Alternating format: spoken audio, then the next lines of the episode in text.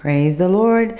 Hey, today is the second day of the seven day challenge of reading Psalms 139 so that our God can reveal something about you to you. Well, I can say this. Um, I had a meeting yesterday with a beautiful person, and we have befriended each other very good fellowship we had on yesterday. It was such a blessing. Shout out to Robin. Shout out to my Robin. She is truly a blessing. Um, and we had a good time fellowshipping. And one of the things that I I learned about me, uh, even the more, is that there are some things that we say that I may say that don't bother me, but it does.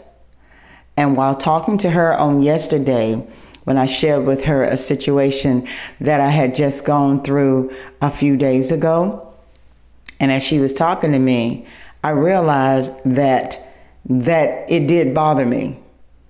But I also realized that um, it didn't bother me to the extent that I was extremely angry about it, but I was a little uncomfortable about it. And it was so funny because there was a time during our conversation that she said, I see it in your eyes. that part of me wanted to come out and say, Ooh, you know. Uh, but I thank God for His Holy Spirit. And I thank God for being an example for us.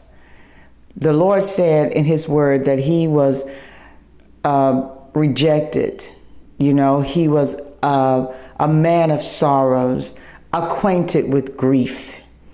So he, Jesus, is my greatest example of how to walk in all of humanity and feel okay that, hey, some things are not always going to go your way. You're going to experience some things that may make you feel rejected or some type of way as as we say it today. But get over it because evidently that it wasn't the season for it or it just may not be for you. Well that's my day what happened on my day 1 after reading Psalms 139 it's good when you come to a realization of something and acknowledge it. Don't hide behind it.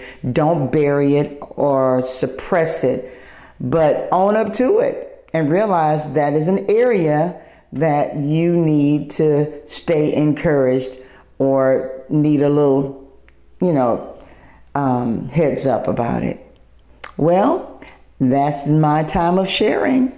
And I hope that you guys are considering the challenge and um, you know, be blessed by it. Share it with someone.